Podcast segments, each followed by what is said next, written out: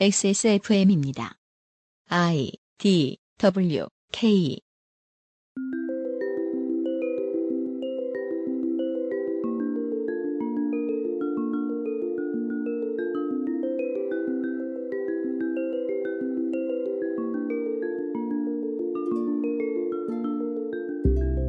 우리는 미국 캘리포니아 사십이 지구 연방하원의원 삼 선의 김창준 전 의원, 애틀랜타 브로케이븐에서 재선된 박현종 시의원, 역시 삼 선 의원인 뉴질랜드 국민당의 멜리사 리 의원 등 한국계 정치인들의 소식을 선거 때마다 해당 지역 언론을 통해 들을 수 있습니다. 소수민족의 권익을 대변하는 정치인의 역할을 기대한다는 지역 한인지의 사설도 접할 수 있지요. 정치인이 소수의 권익을 대변한다고 하면 한국 유권자들이 흔히 떠올리는 소수는 재벌뿐인데 다른 나라 정치인들에게는 그렇지 않을 수도 있는 모양입니다. 오늘의 그것은 알기 싫다는 모든 국민을 위해 일하는 정치인은 어떤 사람이어야 하는지 고민해 보겠습니다.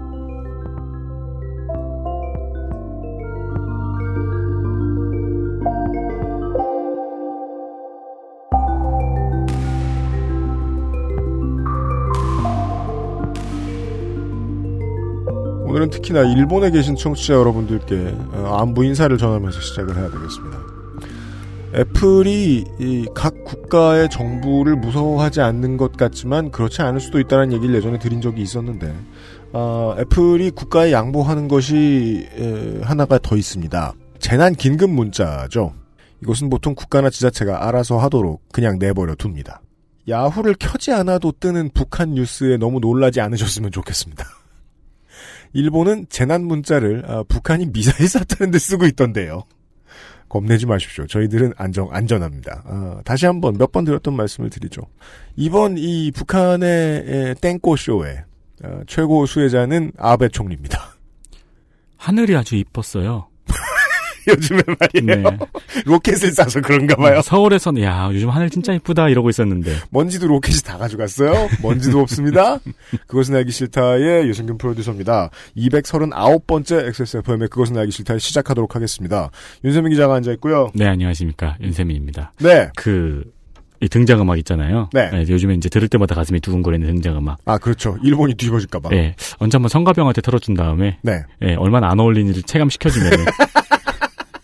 안 돼요. 그러면 청취자분들이 화가 나서 안 돼요. 그런 다음에 이 이제. 이 음악 틀어주고 성가비가 나와? 네. 매티즈님 나올 때, 네. 뽀로로, 아니, 뽀로레. 그 누구야. 토토로, 토토로. 음악을 틀어주고 나서. 그럼 이제 중요한 건 음악이 아니라고 알게 되지 않을까요? 잠시 후에 기묘한 이야기가 준비되어 있습니다. 그것은 알기 싫다는. 한 번만 써본 사람은 없는 빅그린 프리미엄 헤어케어에서 도와주고 있습니다. 엑스에스에프엠입니다. 두피도 피부니까 클렌징으로 세안하고 스킨, 로션, 영양크림까지 얼굴에 놓치기 싫은 피부관리 같은 피부인 두피는 잊고 계셨나요? 짜증나고 힘든 일상으로 지친 두피와 모발을 새로워진 빅그린 투쓰리 프리미엄 샴푸에 맡겨주세요. 소중한 내 두피와 모발의 변화 잊지 마세요. 두피 역시 내 소중한 피부란 사실. 두피도 피부니까 빅그린 투쓰리 프리미엄 데일리 스컬프 샴푸. 빅 그린 같이 쓰면 더 좋아요. 투쓰리 트리트먼트 투쓰리 헤어팩. 마치 무한맵에서 샴푸를 캐고 있는 듯해요. 빅그린은 어, 물량을 쏟아내느라 정신이 없습니다. 그리고 이런 때 되게 특화돼 있죠. 언제요? 지금처럼 추석 시즌에 말이죠. 김상조 기술행정관입니다. 안녕하십니까. 팔월이 끝났네요. 그렇습니다. 저는 방송이 나갈 때쯤이면 출연료하고 저 월급 정산하느라 눈이 빠지고 있을 때네요. 네. 계절상으로 음. 따지더라도 봄하고 여름이 지났습니다. 와. 인생 뭐 한 것도 없는데. 이천십칠 년 즐겁게 보내셨나요? 그러니까요. 어, 청취자 여러분 김상조를 대신해 사과드립니다. 이런 우울한 얘기를 하다니. 여러분이 하긴 뭘 했다고. 아, 한 달 후에는 추석이 있죠. 네. 저희는 장사를 해야 됩니다. 그렇습니다. 빅그린에서 네. 추석맞이 특가 행사 진행하고요. 조합이 정말로 원했던 조합이 나왔습니다. 김상조가 원했던 조합인가요? 샴푸와 바디워시 조합. 아, 샴푸랑 바디워시. 네네네. 네. 그 음. 헤어케어에 되게 관심이 없는 네. 그런 분들 같은 경우에는 그냥 샴푸 하나만 있어도 상관없지 않습니까? 그렇죠. 그리고 샤워하려면 바디워시가 있어야 되고요. 아, 맞아요. 네, 다른 부가적인 그런 옵션적인 다른 제품들이 합쳐지지 않고 딱 그냥 기본적인. 어찌 보면 이제 윤세민은 제 머리 길이의 한 이십 배, 유면상 피디 한 삼십 배, 김상조 독점거래위원장도 저보다 한 십오 배, 이십 배 정도의 머리 길이를 가지고 있기 때문에 어찌 보면 저를 위한 패키지 같기도 하네요. 그렇습니다. 저 린스 필요 없거든요. 네, 샴푸 칠백 밀리리터와 바디워시 대용량 오백오 밀리리터가 음. 육십삼 퍼센트 할인돼서 이만 구천 원이고요. 네. 그리고 하이드레이팅 샴푸 삼백 밀리리터와 하이드레이팅 트리트먼트, 이거는 헤어케어 조합이네요. 네. 그렇게 해서 오십삼 퍼센트 할인 들어가서 만 구천 원입니다. 그렇습니다. 팔월 이십팔일부터 진행이 되고요. 네. 시월 십삼일까지 진행된다고 합니다. 벌써 한 삼 년째 우리 빅그린은 우리의 중요한 파트너다 보니까 어, 액세스몰을 이용하시는 많은 분들이 추석이랑 설날에 빅그린 사놓고 쟁여 쓴다 하시는 분들 이미 많습니다. 그렇습니다. 대열에 합류하셔도 좋습니다. 네. 김상조 독점거래위원장이었습니다. 감사합니다.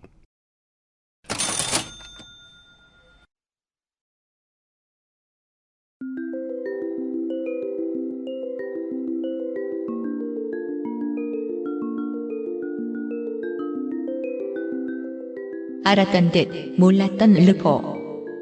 기묘한 이야기.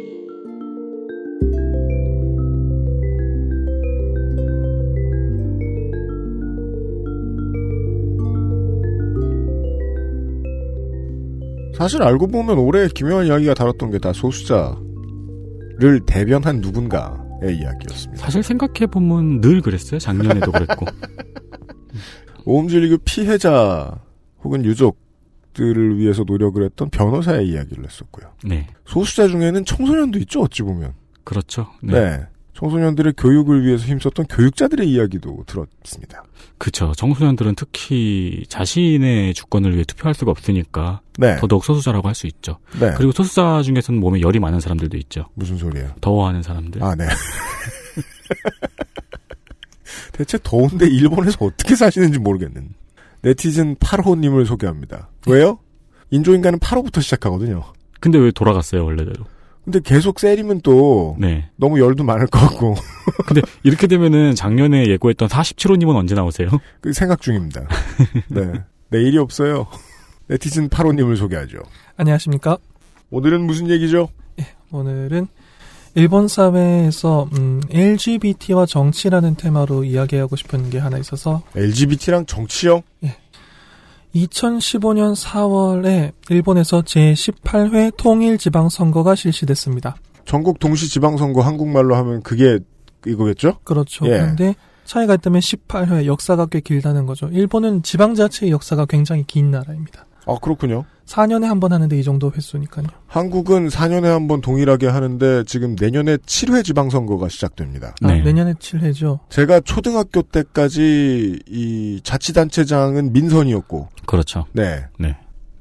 그렇죠. 이 통일지방선거를 구성하는 선거 중에 도쿄도 세타가야구 구의회 의원 선거라는 게 있었습니다. 네. 그리고 이 소, 선거에서 무소속 카미카와 아야 의원이 사선에 성공합니다.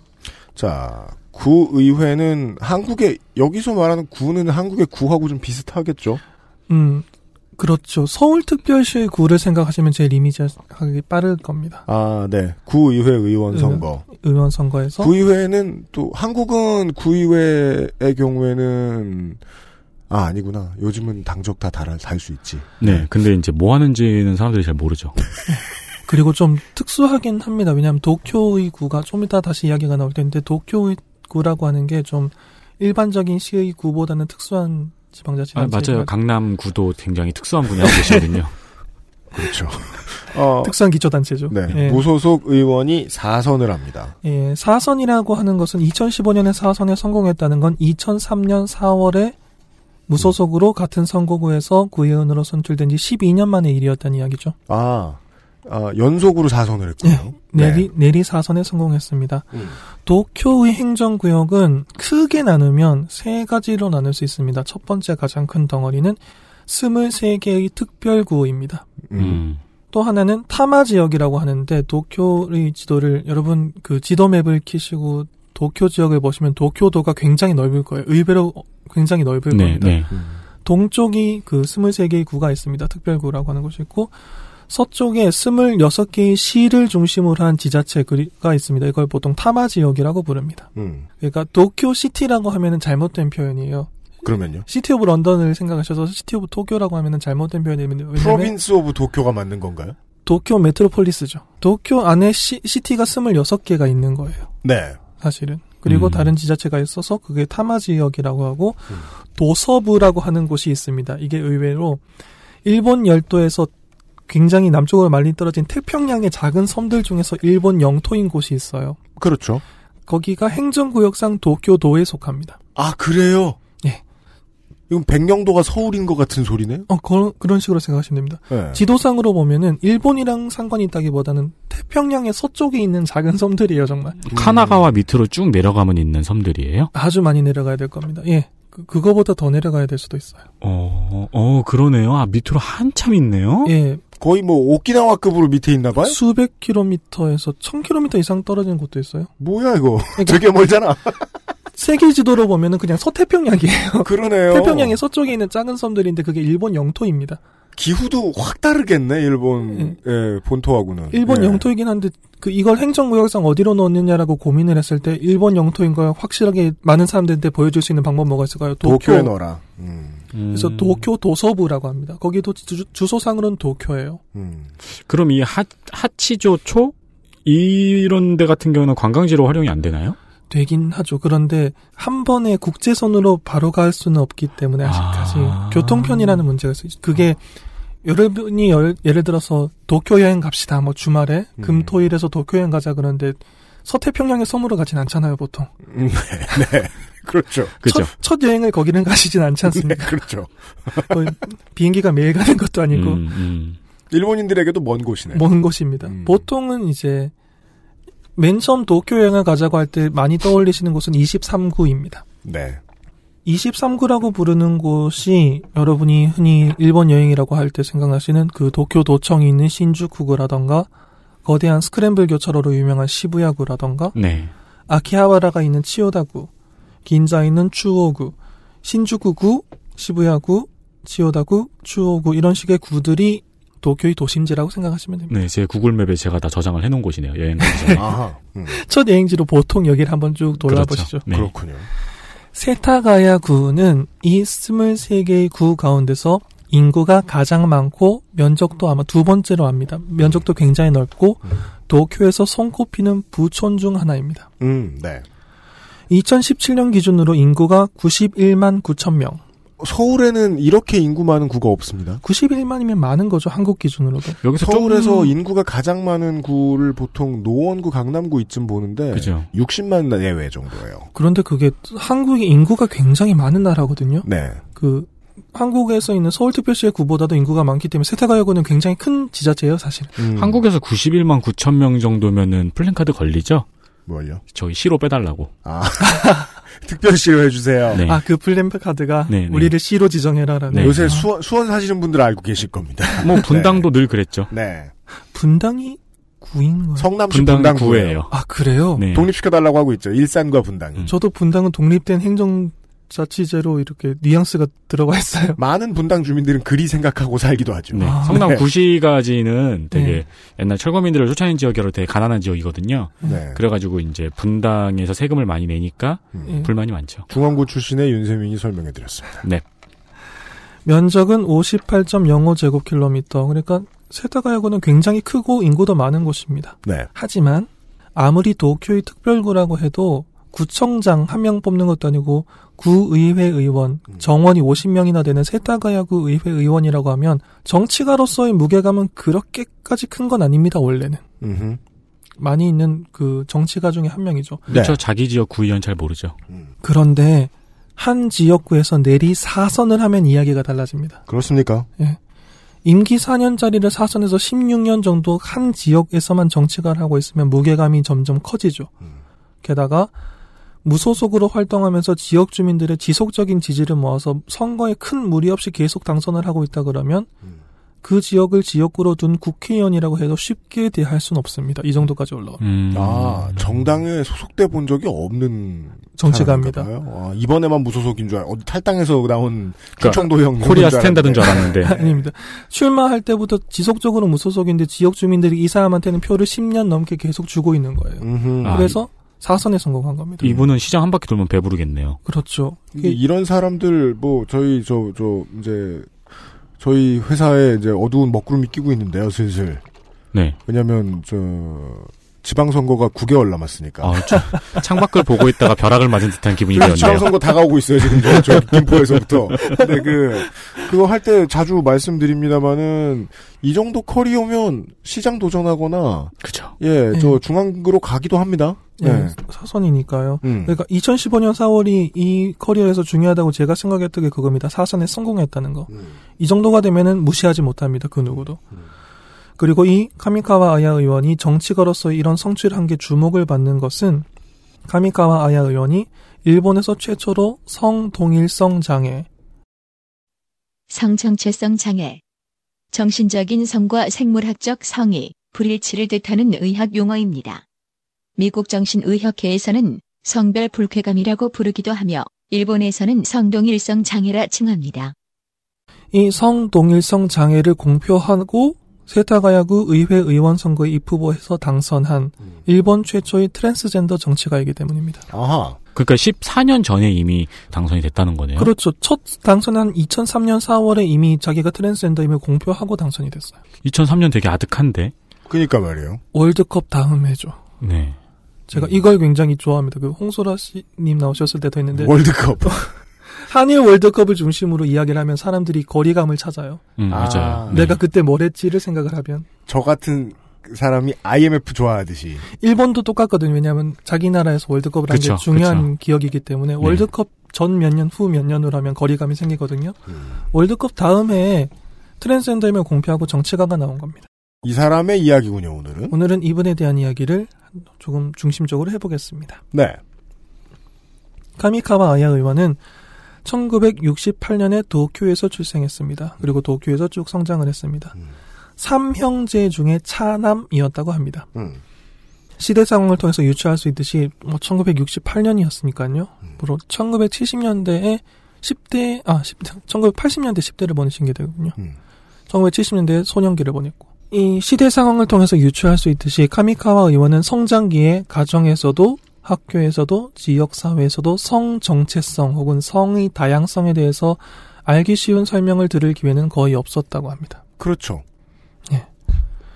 음, 오늘 전체적인 이야기가 그런데, 네. 그, 제가 간접적인 취재라든가 지금까지 알려진 자료를 중심으로 음. 이야기를 하고 있는 것이기 때문에 특히 시대 상황 같은 경우에는 음. 추측도 많이 들어가 있긴 합니다. 알겠습니다. 그거는 감안하고 들어주셨으면 감사하겠습니다. 그때 당시에는 아무래도 본인이 회고하기로도 성의 다양성에 대해서 사회가 그렇게 오픈되게 이야기를 하고 있는 상황이 아니었다고 생각해요. 그냥 이야기를 안 하는 게 아니라 모르고 있는 거죠. 다양성이라는 게 있다는 그렇죠. 것 자체를. 네. 사회 전반적으로 무지한 상태이고 그러면 가정에서도 학교에서도 교육은 이루어지지 않죠. 그런데 본인은 어떤 위화감을 갖고 쭉 삶을 살아가고 있었다고 합니다. 소년기 때부터. 제가 성동일성 장애라는 표현을 아까 썼습니다. 이것을 그 트랜스젠더와 관련된 논의를 할 때 장애라는 표현을 사용하는 것 자체가 차별이라는 문제인식을 갖고 계신 분들도 있는 걸로 제가 알고 있습니다. 음. 그렇지 않은 분들도 계실 텐데 그런데 카미카와 의원 입장에서는 자신의 처지를 자신의 몸과 마음속에 있는 성적 정체성이 다르다고 하는 자신의 처지를 음. 성동일성 장애라는 일종의 학술 용어를 통해서 일본 사회가 인식한 것 자체가 본인이 이십 대 후반이었던 천구백구십육 년에 생겨난 사회적인 변혁이었던 거예요. 이전에는 이런 성동일성 장애라는 학술적인 용어도 사용하지 않았던 겁니다. 음. 그렇기 때문에 현재도 정치가로서의 카미카와 아야 의원 본인 홈페이지 양력에 성동일성 장애를 공표하고 선거에 출마했다라고 적어놓습니다. 음. 그래서 이번 방송에서는 성동일성 장애라는 용어를 사용하겠습니다. 네. 음, 저... 제가 본 만화 중에서 이제 게이 남성 두 명이 같이 사는 만화인데 네. 거기에 이제 주인공이 그런 얘기를 해요. 뭐라요? 자기 어머니가 자기 때문에 성동일성 장애 아이를 가진 학부모 모임에 다녀왔다고. 음. 그러면서 아들이 자기는 그거랑은 다르다고 아무리 설명을 해도 어머니가 못 알아듣는다라는 푸념을 하거든요. 음.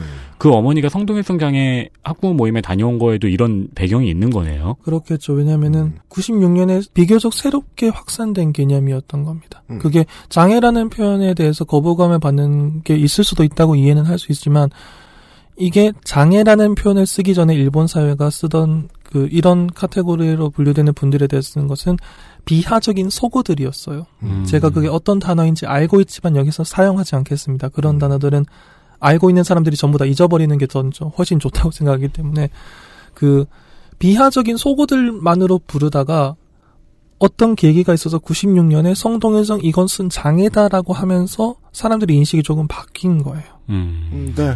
모두가 진보하는 대중적인 첫걸음은 원래 그 피해당하는 소수자에게는 여전히 차별적이죠. 그렇죠. 네. 그리고 이게 좀 조심스럽긴 합니다만 이 말을 한번 해보자면 엘지비티 문제를 얘기할 때 이것을 장애로 분류해서는 안 된다라는 것도 그분들의 의견도 존중받아야 된다고 생각합니다. 일리가 있는 의견이고요. 하지만 그 주장을 할 때 조금만 표현을 잘못 쓰면 오해를 살 수 있는 소지가 있는 게 있어요.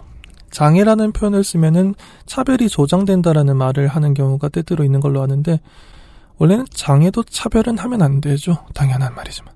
네. 네.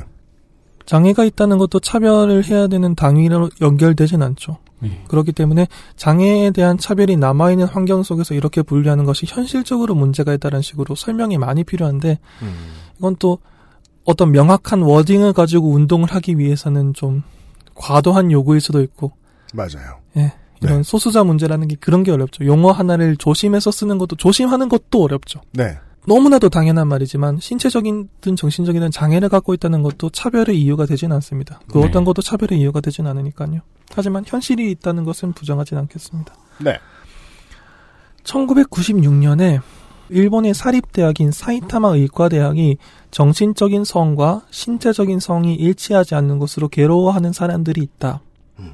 이들을 위해서 의료라는 관점에서 의료 서비스를 제공하는 것은 정당한 일이다라고 학교 내에서 일 년간 윤리심의위원회에서 엄청난 토론한 뒤에 이것을 발표해서 일본 사회를 대상으로 주장하기 시작합니다.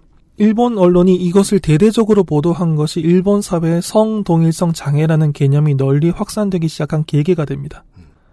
그 전에 있었던 비하적이고 굉장히 편협한 속어들을 몰아내고 성동일성 장애라는 피씨한, 네. 프랙티컬리 커렉한 단어를 쓰자라는 게 확산된 게 천구백구십육 년이었던 거죠. 케이비에스나 그 에스비에스의 건강 관련된 무슨 저 과학 관련된 다큐멘터리 이런 거 나오면은 맨날 나오잖아요. 사이타마 의대. 아, 그런 것 같네요. 그랬던 것 같아요. 사이타마 의대가 이 분야에서는 일본에서 파이오니어죠. 어... 선구자죠. 일본에서 최초로 공식적인 성별 적합 수술이 실시된 것이 천구백구십팔 년의 일입니다. 음. 사이타마 의과대학은 이 분야에서 선구적인 역할을 담당해왔고 이후 몇 개의 대학병원이 성별 적합수술 실적을 보유하게 됩니다. 음. 그러니까 천구백구십 년대 후반에 겨우 이게 사회의 수면 위로 올라온 거죠. 음흠. 카미카와 아야 의원 입장에서는 이십 대 후반에 있었던 일이죠. 음. 카미카와 아야 의원은 일본에서 성소수자가 자신들의 목소리를 내기 위해서 정치라는 길을 선택한 거의 첫 번째 세대라고 할 수 있습니다. 음. 그리고 아까 소수자들 이야기를 해주셨습니다. 인트로에서. 마이너리티 일 세대가 자주 그렇듯이 카미카와 아야 의원같이 일 세대인 사람들은 처음에 자신들의 권리를 주장할 때 뭐 복지를 늘려달라거나 우리에게 뭐 더 많은 것을 달라거나 이런 식으로 시작하는 게 아니라 첫 번째 말은 그거예요. 그건 그 다음 스텝이죠. 우리가 여기 있다. 그렇죠. 네. 우리가 여기 존재하고 있다. 너희들은 지금 우리가 안 보이는 것처럼 굴거나 혹은 진짜 안 보이겠지만 우리는 시, 아, 예전부터 여기 있었다. 음. 우린 여기 존재하고 있다는 걸 밝히는 게 일 세대의 책무죠. 음. 네. 음. 어떤 면에선 저번에 저도 같이 방송을 들으면서 굉장히 감명을 받았는데 아카이 소라님이 하신 그 방송에서 음. 외모 때문에 차별을 받는 여성들이 사회에 존재합니다라는 말을 하신 거잖아요. 네, 그렇죠. 첫 번째. 네. 마치 이 사회에 없는 사람 취급을 하잖아요. 음. 이런 건 진짜로 해외에서 정착도 했고 나중에 정치도 하게 된 우리는 한국말 팟캐스트니까 한인 정치인 이런 사람들 불러다가 얘기하면 아주 재밌는 얘기들 많이 듣고 거의 인트로까지 똑같을 겁니다. 한국 사람, 한국인이라는 게 미국 사회, 일본 사회, 브라질 사회에 있어부터 시작을 하잖아요. 그렇죠. 그런 그 사회 주류는 아 여러분이 있었어요 여기에? 음. 라는 반응을 보이죠. 네. 네. 몇십 년 전부터 있었는데 음. 엘지비티에 관한 문제도 유사했습니다. 우리가 여기에 있다, 여기 존재하고 있다는 것을 밝히고 쌓아나가는 것이 첫 번째 목표였습니다.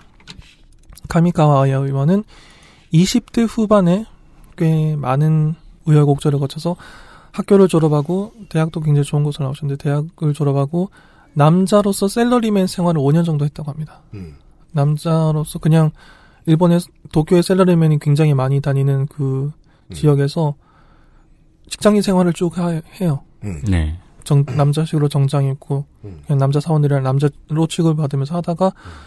자신이 그 외적인 선과 내적인 선이 맞지 않는 것에서 오는 스트레스 때문에 건강을 굉장히 심하게 해치면서 어떤 계기를 가지고 직장을 그만두게 됩니다. 음. 그다음에 많은 고민을 하다가 이십 대 후반에 외양을 여성으로 바꾸고 본인의 표현을 사용하자면 여성의 신체를 되찾고 네.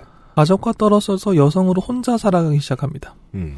외양을 여성으로 바꾸는 과정에서 외관상으로 여성과 남성을 구분할 수 있는 가장 알기 쉬운 게 울대뼈라고 하네요. 애덤스 애플. 이것을 제거하는 수술을 합니다. 음. 그게 다른 무엇보다도 그게 외관상으로 가장 눈에 띄는 차이니까요. 음.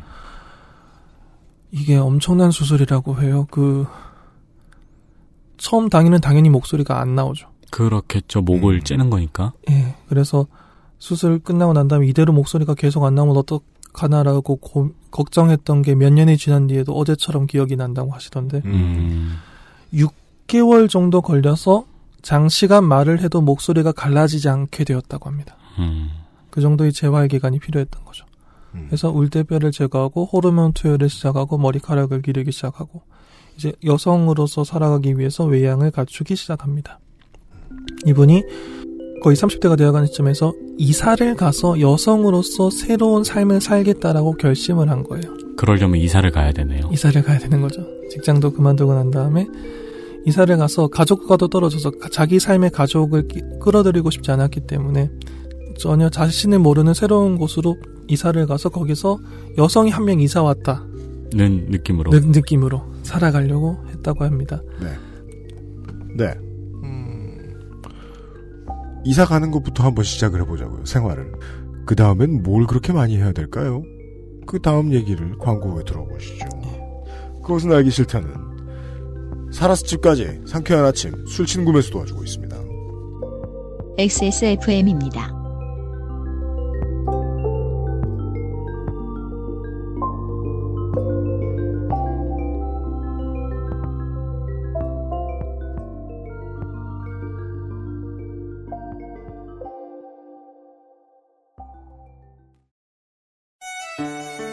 기분 좋다고 쓴 삼 차 술값 이십만 원, 택시에서 떨어뜨린 핸드폰 액정 수리비 십오만 원, 내 옆 나란히 누워있는 피카츄 인형 다섯 개, 문자 목록에서 발견한 옛 여친에게 보낸 문자. 자니? 그렇게 싫어한 건 아니었는데 전화는 왜 한 거지, 김 부장한테? 아! 술친구, 술친구만 먹었어도! 후회하지 않게 후회할 일 없게 살아서 집까지 술친구. 엑세스몰에서 술친구를 만나보세요. 아로니아 하면 가장 먼저 생각나는 건 아로니아 진. 가장 간편한 아로니아는 하루니아. 평산네이처.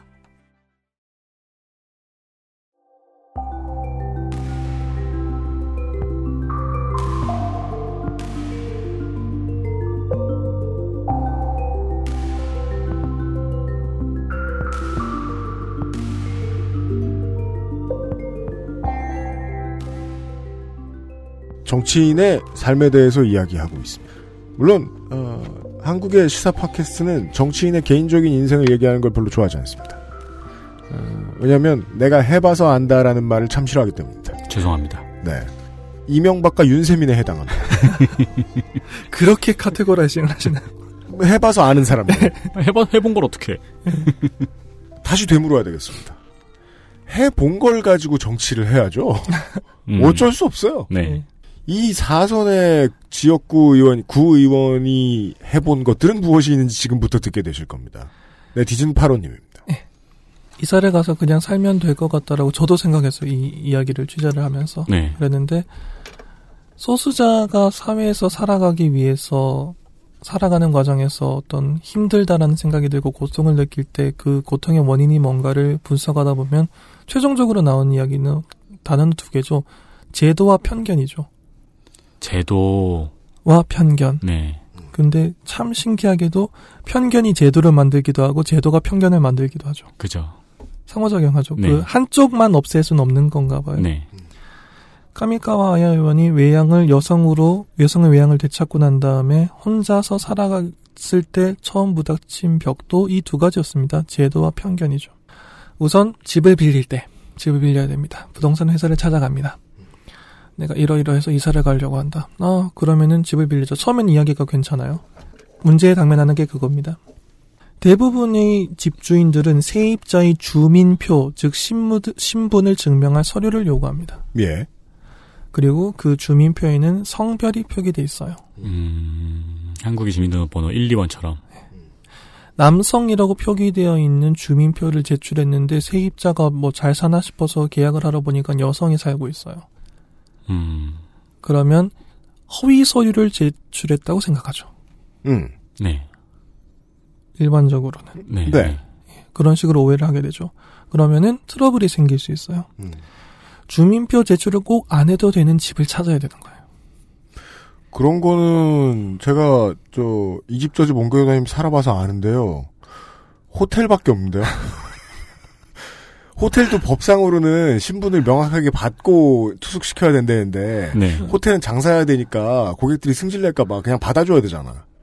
그쵸, 호텔에 그쵸. 준하는 레지던스라든가. 네. 이 정도? 그래서 이 부분에 대해서 뭐 정확하게 어떤 식으로 돌파를 하셨는지까지는 모릅니다만 선택지가 거의 없이 그 부동산 회사에서 당신의 조건이라면 여기밖에 없다라는 식으로 방을 하나 빌려줬다고요. 주선을 해줬다고 합니다.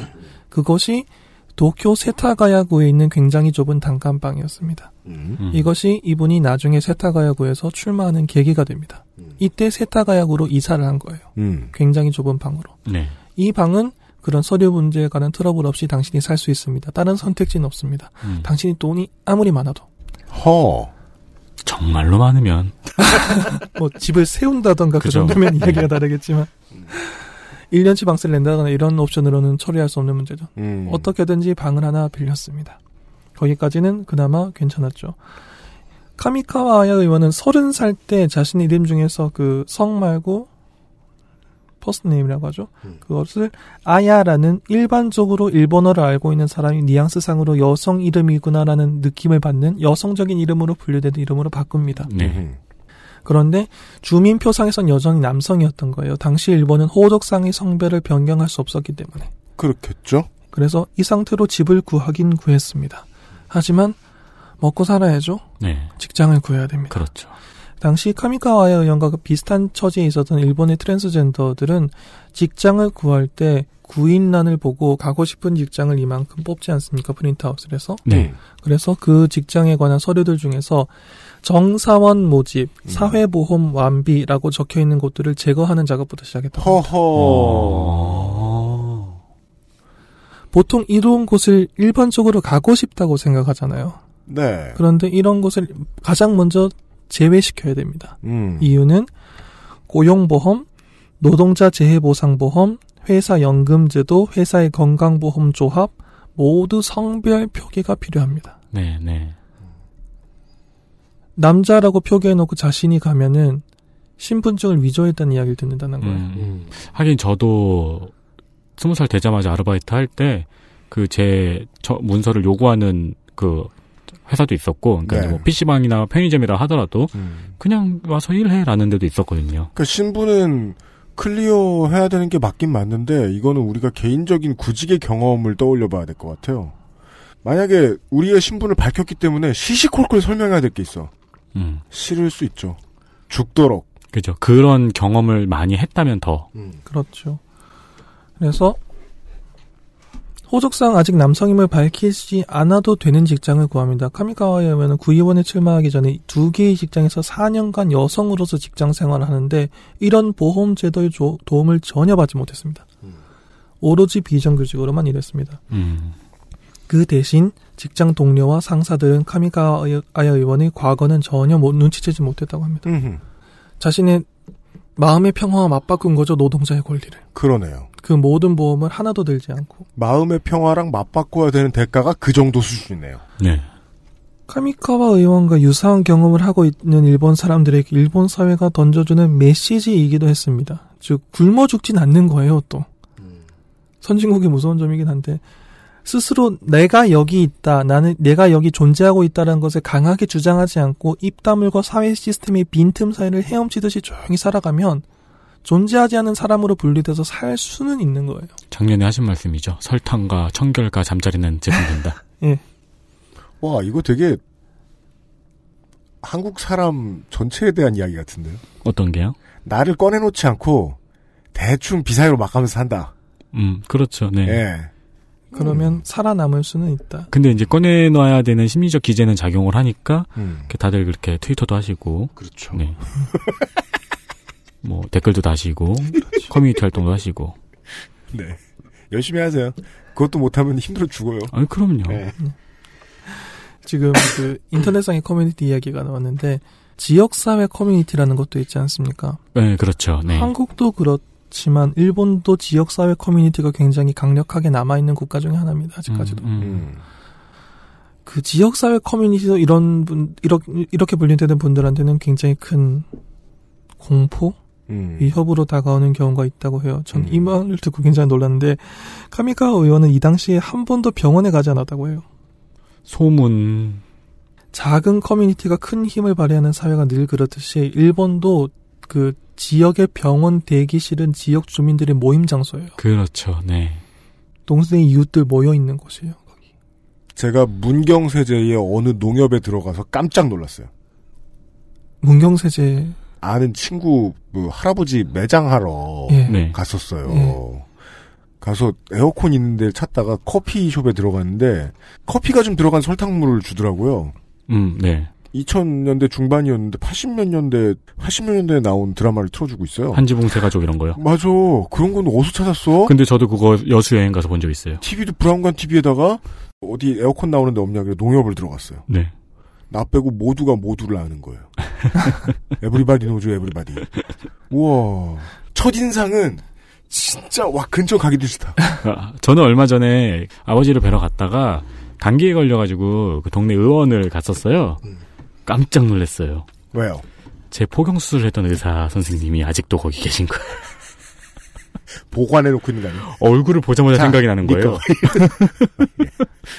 그게 지역사회가 강한 곳에서 병원 대합실이나 이런 것들이 그 사람들이 모여있는 장소지 않습니까? 그렇죠. 정말 서로 다 아는 네. 단단한 지역사회. 그런데 거기에 가서 남자로 표기가 된 건강보험증을 내밀고 여성이 서 있으면 소문이 나는 거죠.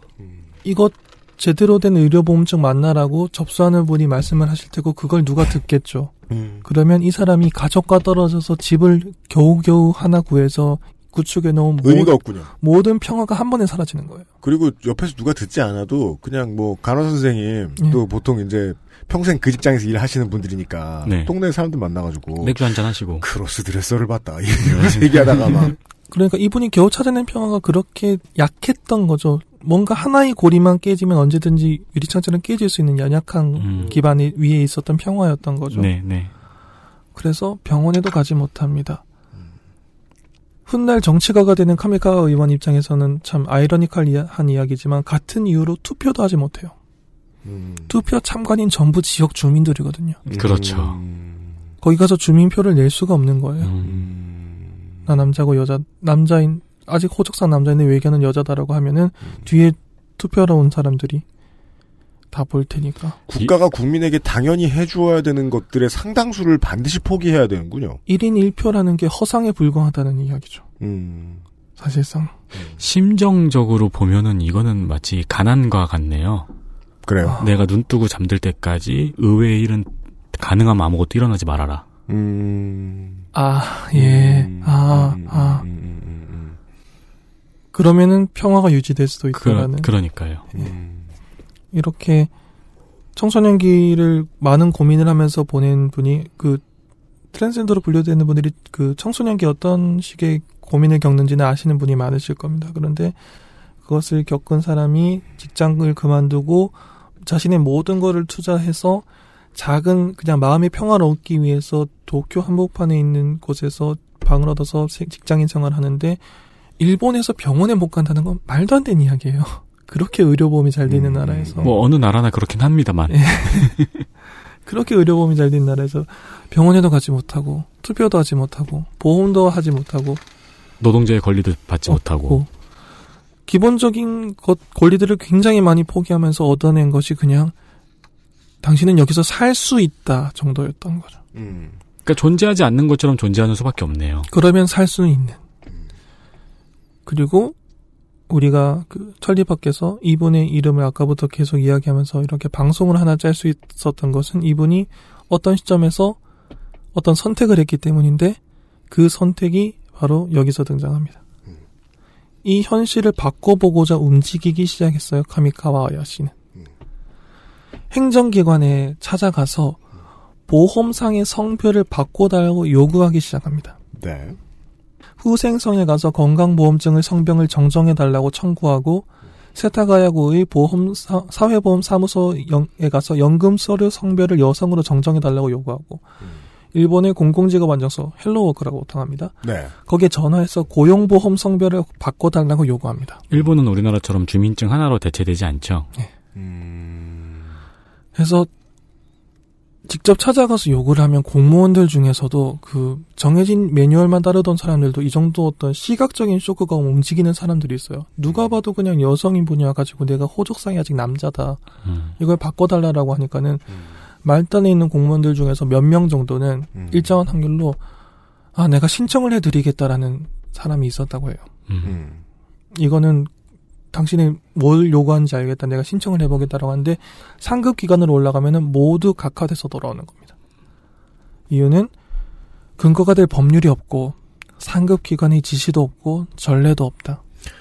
공무원이 가장 무서워하는 거죠. 전례 없는 일. 네. 요 세 가지죠. 네. 근거가 할 법률도 없고 상급 기관 지시도 없고 전례도 없으면 공무원은 못하는 거예요. 맞아요. 네. 네. 카미카 의원은 남성으로서 오 년 삼 개월, 여성으로서 사 년 동안 일본 사회에서 직장인 생활을 했는데 성별이란 벽이 이렇게 단단했습니다. 음흠. 겪어보기 전에는 본인도 아마 몰랐었겠죠. 음. 이게 흥미로운 게 우리는 서구권에서 이런 일이 있었다는 사실을 뉴스로 종종 접하고 놀라잖아요. 네. 일본 사회라는 게 흥미롭네요. 아, 그러, 어, 그렇군요. 네. 의외로 멀지 않은 곳에서. 네, 그러니까요. 음. 자, 행정적으로는 해결이 안 됐습니다. 그럼 다음은 길은 사법이죠. 네. 이천일 년 오월에 천구백구십팔 년에 성별 적합 수술이 최초로 실적이 생겼으니까 음. 이천일 년 오월 정도 되면 이제 몇 명 정도 그 성별 적합 수술을 받은 분들이 생깁니다. 성별 적합 수술을 받은 트랜스젠더 당사자 등 여섯 명이 일본 각지의 가정재판소에서 성별 정정 신청을 하는 재판을 동시에 제기합니다. 그리고 모두 패소했습니다. 성별 정정을 뒷받침할 법률도 없고 이것을 가능하게 할 정도의 사회적인 합의도 없다는 것이 재판소의 판단이었습니다. 음. 이천일 년 오월에 이게 그 상당히 중요한 재판이었는데 왜냐하면 동시에 제기됐기 때문에 한 군데라도 이기면 뭔가 설리를 남길 수 있잖아요. 그렇죠. 그런데 모두 패소했어요. 일견 타당한 판단처럼 보이기도 합니다. 일단 법률이 없고 가, 그게 가장 컸겠죠. 사법부가 판단하는데 범, 근거할 법률이 없고 사회적인 합의도 아직 없었다라고 하면은. 그, 자, 그러면은 이제 입법부만 남았어요? 사법부의 이 판단에 대해서도 사람들이 아쉬움을 표현하는 건 그거죠. 사회가 존재 자체를 지워놓은 사람들에 대해서 사회적인 합의가 없기 때문에 너희를 구제할 수 없다는 것은 너무 안이한 대응 아니었나라는 말은. 아, 그러면 순환 논증으로 막을 수 있네요. 너 사회에 있어? 아니. 음. 사회는 음. 합의 안 했는데. 사회에 우리가 있다니까? 그걸 사회가 합의했니? 아니가 되네요. 음. 지나치게 안이한 대응 아니었냐라는 말은 후세에 나오긴 했습니다. 네. 하지만 이천일 년 시점에서 일본의 사회가 직면한 현실은 이 정도였죠. 사법으로서도 해결은 할 수 없었습니다. 자, 입법, 사법, 행정이라고 하죠, 보통. 음. 이게 그냥 있는 말이 아니라 국가의 권력이 그렇게 나눠져 있기 때문에 행정도 안 되고 사법도 안 되면 민주사회 시민에게 남아있는 길은 입법뿐입니다. 네. 이천이 년이 되었을 때부터 카미카와 씨는 당시에는 씨였죠. 동료들과 일본 국회를 발이 아프도록 출입하면서 국회의원들을 만나서 로비를 시작합니다. 음. 그런데 일단 잘 만나기 어렵죠. 국회의원들 만나기 어렵죠. 국회의원 만나기 어렵습니다. 네. 만나도 몇 분 정도 심하면 뭐 한 이 일정과 저 일정 사이에 잠깐 서서 여기서 대화하자 이 정도도 음, 운이 좋아야지 할 수 있는 케이스죠. 음. 그 상황에서 할 수 있는 일이 뭐가 있습니까? 그 사람이 인상에 남을 만한 이야기를 해야지 돌아서 생각을 해볼 거 아닙니까? 그쵸. 그래서 참 마음 아픈 일인데 이분이 그 모든 이 모든 노력이 흔히 말하는 커밍아웃을 피하기 위해서 이렇게 많이 노력을 한 사람인데 국회의원들을 만나는 과정에서 만난 지 몇 분 안 되는 사람들한테 커밍아웃을 할 수밖에 없는 상황이 된 거예요. 내가 지금 호적상 남자다. 음. 이것이 우리에겐 심각한 문제다라는 걸 만난 지 몇 분 안 된 국회의원들에게 말하면 처음엔 그냥 놀라기만 했다고 해요. 음. 그래서 일본인들이 자주 하는 말이죠. 힘내십시오로 가는 거예요. 그렇죠. 반발해. 네. 그러니까 이 몇 분 동안은 무슨 말을 할 수 있는가 보다 제가 예상되는 거는 무슨 말을 들을까. 음. 그러면은 국회의원들에게는 잘 알겠습니다 정도의 말을 듣지 않을까요? 네, 힘내십시오. 응원하겠습니다. 그리고 아 이러고서 깜발해. 음. 자료를 준비해가면 받아가는데 뭐 그거 읽는 사람 몇 명이나 있겠습니까? 네. 또 국회의원 입장에서 국회의원 욕하기도 어려운 게 그런 게 하루에 수십 건 있을 거 아닙니까? 그렇죠. 음. 그렇게 국회에서 열심히 로비를 하는데 힘내라고 하는데 이 이상 어떻게 힘을 내면 좋을지 모르겠는 상황까지 온 거죠. 그때 민주당의 이에니시 사토루 의원이라는 사람을 만납니다. 음. 이 사람이 참 입지전적인 인물인데 현대 일본사에서 굉장히 중요한 사건 중에 하나가 천구백팔십 년대 주로 혈우병 환자를 치료하는 과정에서 있었던 사건인데 혹시 비가혈, 비가혈 혈액 투여 사건이라고 들어보신 적 있나요? 미도리 주지 혈액 체질 사건 혹은 약화 에이즈 사건. 천구백팔십오 년 대학교 대학병원이 혈우병 환자에게 비가혈 혈액 제제를 투여하여 환자가 에이즈 바이러스에 감염되어 사망한 사건입니다. 이듬해 미도리 주지 제약회사가 판매했던 제제를 한 종합병원에서 사용했다가 환자가 구십오 년에 사망하는 등 상당수의 피해자가 발생했습니다. 굉장히 끔찍한 사건이죠. 그렇죠. 네. 국가가 이 정도 실수를 할 수 있냐는 싶을 정도로. 본인이 혈우병 환자이고 치료 과정에서 비가혈 혈액을 투여받아서 에이치아이브이 보균자가 된 사람인데 자신이 에이치아이브이 보균자임을 밝히고 국회의원에 당선돼서 의정활동을 하고 있었던 사람이에요. 음. 이에니시 사토루 의원이. 이 사람이 당선된 게 제가 나중에 검색을 해봤는데 한국에서도 보도가 됐었어요. 어, 네. 일본에서 에이치아이브이 보균자가 국회의원이 됐다라고. 음. 당시로서는 굉장한 사건이었으니까요. 음. 네, 네. 그래서 이 사람이 카미카와 아야 씨에게 이 문제에 대한 그 트랜스젠더 문제에 대한 사회적인 관심이 확산되지 않으면 국회의원도 움직이지 않을 것이다. 사회적 합의를 만들어 와라. 음. 그게 없으면 국회의원도 움직이지 않을 것이다. 눈에 보이는, 귀에 들리는 호소를 해야 된다라는 충고를 합니다. 네. 이걸 실례지만 지나가는 사람 A가 말했으면 그냥 아무 의미 없는 훈, 훈계죠. 음. 그런데 이걸 이에니시 사토루라는 의원이 하니까 의미가 있는 거예요. 왜냐하면 이 사람은 자기가 에이치아이브이 감, 보균자라는 걸 밝히고 국회의원이 됐으니까. 음, 음. 네, 그쪽도 소수자니까요. 네. 음. 그쪽도 소수자이고 그때 건강이 굉장히 안 좋아서 하루에 한 시간 정도밖에 선거 운동을 못했다고 들었는데 음. 그런 것을 통해서 결국 국회의원이 돼서 의정활동을 하고 있는 사람이 당신들이 여기에 있다는 것을 알리고 눈에 보이는 귀에 들리는 호소를 해야 된다라는 충고를 한 게 상당히 중요한 계기가 되었다고 합니다. 그래서 저성조 소장님이 발, 방, 말씀하신 방송하셨던 사울 알린스키 이야기가 생각이 나네요. 그래요? 집에 가서 울던지 음. 아니면 고향으로 가서 조직해라. 음흠. 그리고 저 안으로 네가 들어가라. 제가 그 사울 알린스키 인터뷰를 봤잖아요. 네. 진짜 되게 무표정한 킬러처럼 이러고 담배 물고 옛날에 티비에서 담배 펴도 되잖아요. 그게 간지죠. 담배를 물고 계속 그냥 그렇게 되게 덤덤하게 얘기해요. 네. 하지 말고 망하든지. 음. 네. 나가서 사람들 모아와. 그러니까 정치를 네. 하든지. 그냥 울든지. 음. 카미카와 아야 의원은 정치를 하는 쪽을 택합니다. 네. 동료들과 함께. 음. 내가 정치가가 된다는 것이 이 문제를 해결하는 첫걸음이 될 수 있겠다라는 생각을 했다고 합니다. 음. 이 시점에서 선거 삼 개월 전입니다. 음. 어머. 백 일 전이면은 보통 공천 끝나야 갈 때인데. 무소속이죠, 그러니까. 음. 선거 삼 개월 정도 전에 지방선거 출마를 결심합니다. 오. 자신이 세타가야구에 살고 있으니까 세타가야구 의회 의원에 출마하기로 결심을 합니다. 네. 이게 되게 그, 그 짧게 얘기하니까 뭐가 되게 급한 민원인이 정치인이 되는 과정입니다.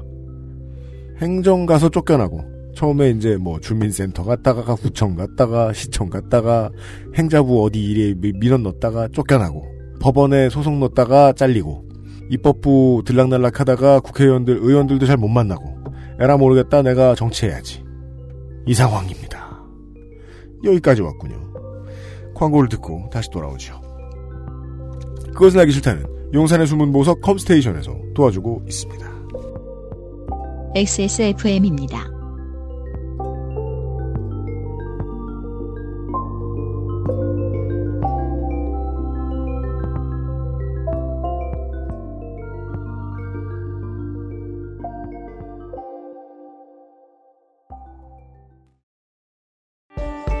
안녕하세요. 컴스테이션에 걸어다니는 콜센터 이경식입니다. 하드코어 게이머는 과소비를 해야만 할까요? 이것은 지난 사반세기 동안 인류가 스스로에게 던져온 질문이었습니다. 이에 대한 컴스테이션의 답은 있으면 써도 되지만 안 그래도 괜찮다는 것입니다. 십육 스레드의 옥타코어 씨피유의 가격대도 더 이상 꿈이 아닌 세상, 정보를 구하실 시간이 없다면 컴스테이션에 문의하십시오. 비용의 합리성을 고려하신다면 컴스테이션에 문의하십시오. 공일일 팔구이 오오육팔로 전화주십시오. 조용한 형제들은 폭주하는 주문에도 끄떡 없습니다. 컴스테이션은 조용한 형제들과 함께합니다. 잊지 마세요. 두피 역시 피부란 사실. Big Green 엑세스몰에서 만나는 빅그린 헤어케어 시스템.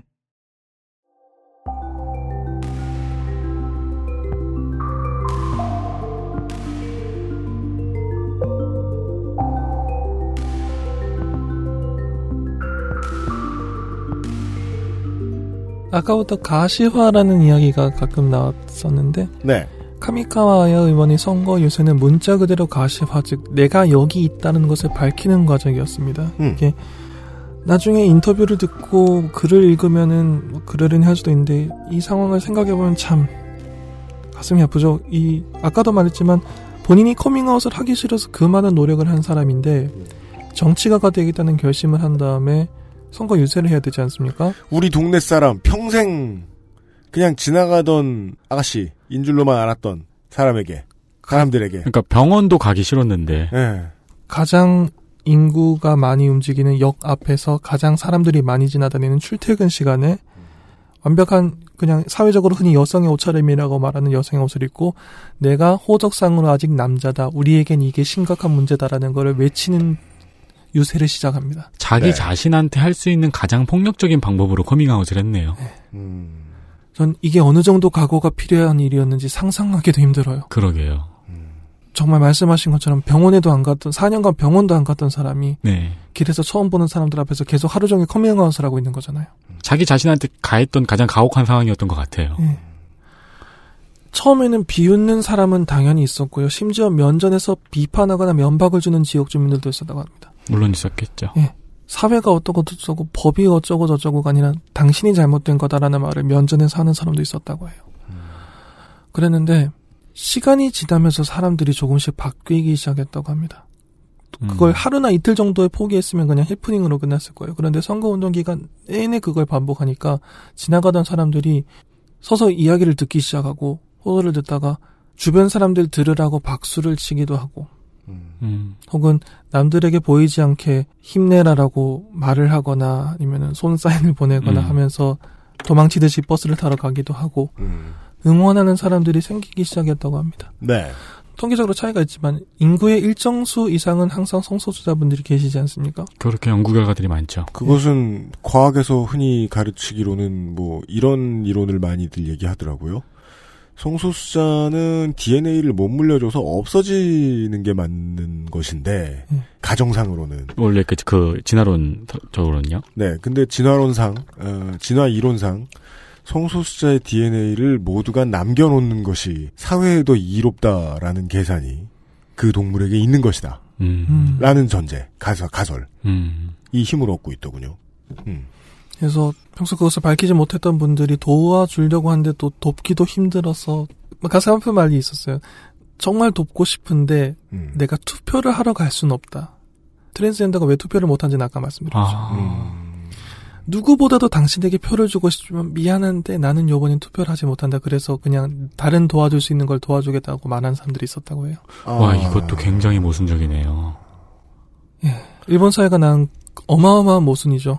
한국 또 물론 뭐 한 삼, 사 년밖에 안 됐지만 한국처럼 다른 동네에서 투표하는 이런 방법이 없었나 보네요. 사전 투표를 통해서. 음, 음 그렇죠, 그렇죠. 그렇죠. 네, 또 옛날이기도 하고요. 음. 네, 십 년 이상 전이니까요. 네네. 그 누구보다 한 표를 주고 싶었던 사람들이 표는 받지 못했어요. 그래서. 음. 그럼에도 불구하고 이분을 도와주는 사람들이 생기고 또 참 애증의 존재죠. 일본 언론이 나옵니다. 음. 처음에 기자들은 정말 속된 말로 기사거리 나왔다. 음. 그렇죠. 이건 어떻게든지 자극적으로 쓰면은 주간지 판매부수 올라갑니다. 그렇죠, 음. 그렇죠. 화제 중요한 화제거리니까요. 그래서 언론 취재가 굉장히 많이 왔다고 해요. 그런데 이분이 살아온 이야기, 이분이 처한 환경, 그 다음에 느꼈던 삶을 살면서 느꼈던 고통들을 이야기하면 한 사십 분 정도 듣고 난 다음에 기자들의 표정이 바뀌는 거예요. 음. 이런 이야기를 왜 사회가 아직 모르고 있었냐. 야, 정치가의 자질이네요. 그러게요. 말 되게 잘하나 봐. 네. 보통 자질이 아닌 거죠. 음. 기자들이 그 다음부터는 굉장히 공정하게 기사를 써주기 시작해요. 음. 이런 의원이 있다. 이런 움직임을 하고 있는 사람이 있다.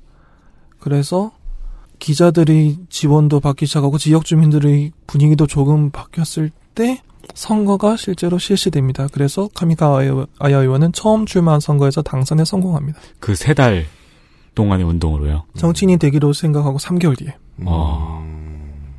그리고 아까 말씀드렸듯이 아직까지 현역 구의원으로 활동하고 있습니다. 카미카와 아야 의원은 세타가야구 의회 문교위원회에 소속되어 있습니다. 음. 이 위원회는 교육, 문화, 교통 문제 등을 주로 담당합니다. 교육 문화가 합쳐져 있는 건 알겠는데 교통은 왜 끼어있나요? 그 아무리 규모가 크다고 해도 의회가 아, 아, 그렇게까지 아. 세워나는 못합니다. 오십 명밖에 네. 없기 때문에 네. 음. 이 정도는 교통은 여기에 음. 포함을 시켜줘야 됩니다. 카미카와 의원은 물론 성소수자 입장을 대변하는 활동도 하고 있지만 그것이 의정활동의 전부는 당연히 아닙니다. 그럼요. 본인이 자신의 의정활동에서 엘지비티 관련 이슈는 본인 입으로 팔분의 일 정도일 거라고 이야기를 했습니다. 네.